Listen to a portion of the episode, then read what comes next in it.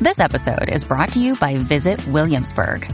In Williamsburg, Virginia, there's never too much of a good thing. Whether you're a foodie, a golfer, a history buff, a shopaholic, an outdoor enthusiast, or a thrill seeker, you'll find what you came for here and more.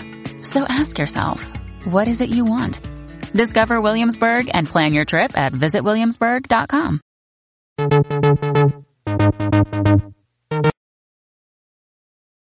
Buffer for another movie review, and I'll be reviewing a movie that I rented. It's called Creatures from the Abyss.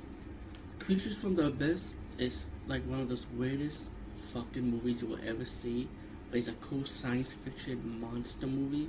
Hey, killer fish is cool. I mean, come on. Uh, this movie came out in 2000, but this movie feels like a um, 80s kind of feel. We talk about the camera and the special effects are very cheesy and very cheap but they are so cool, man.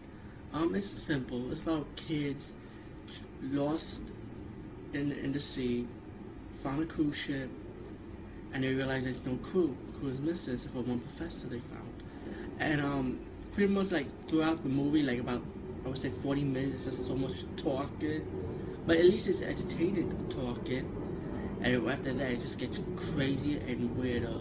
You got killer fish that can actually walk on land a carnivorous fish, of course.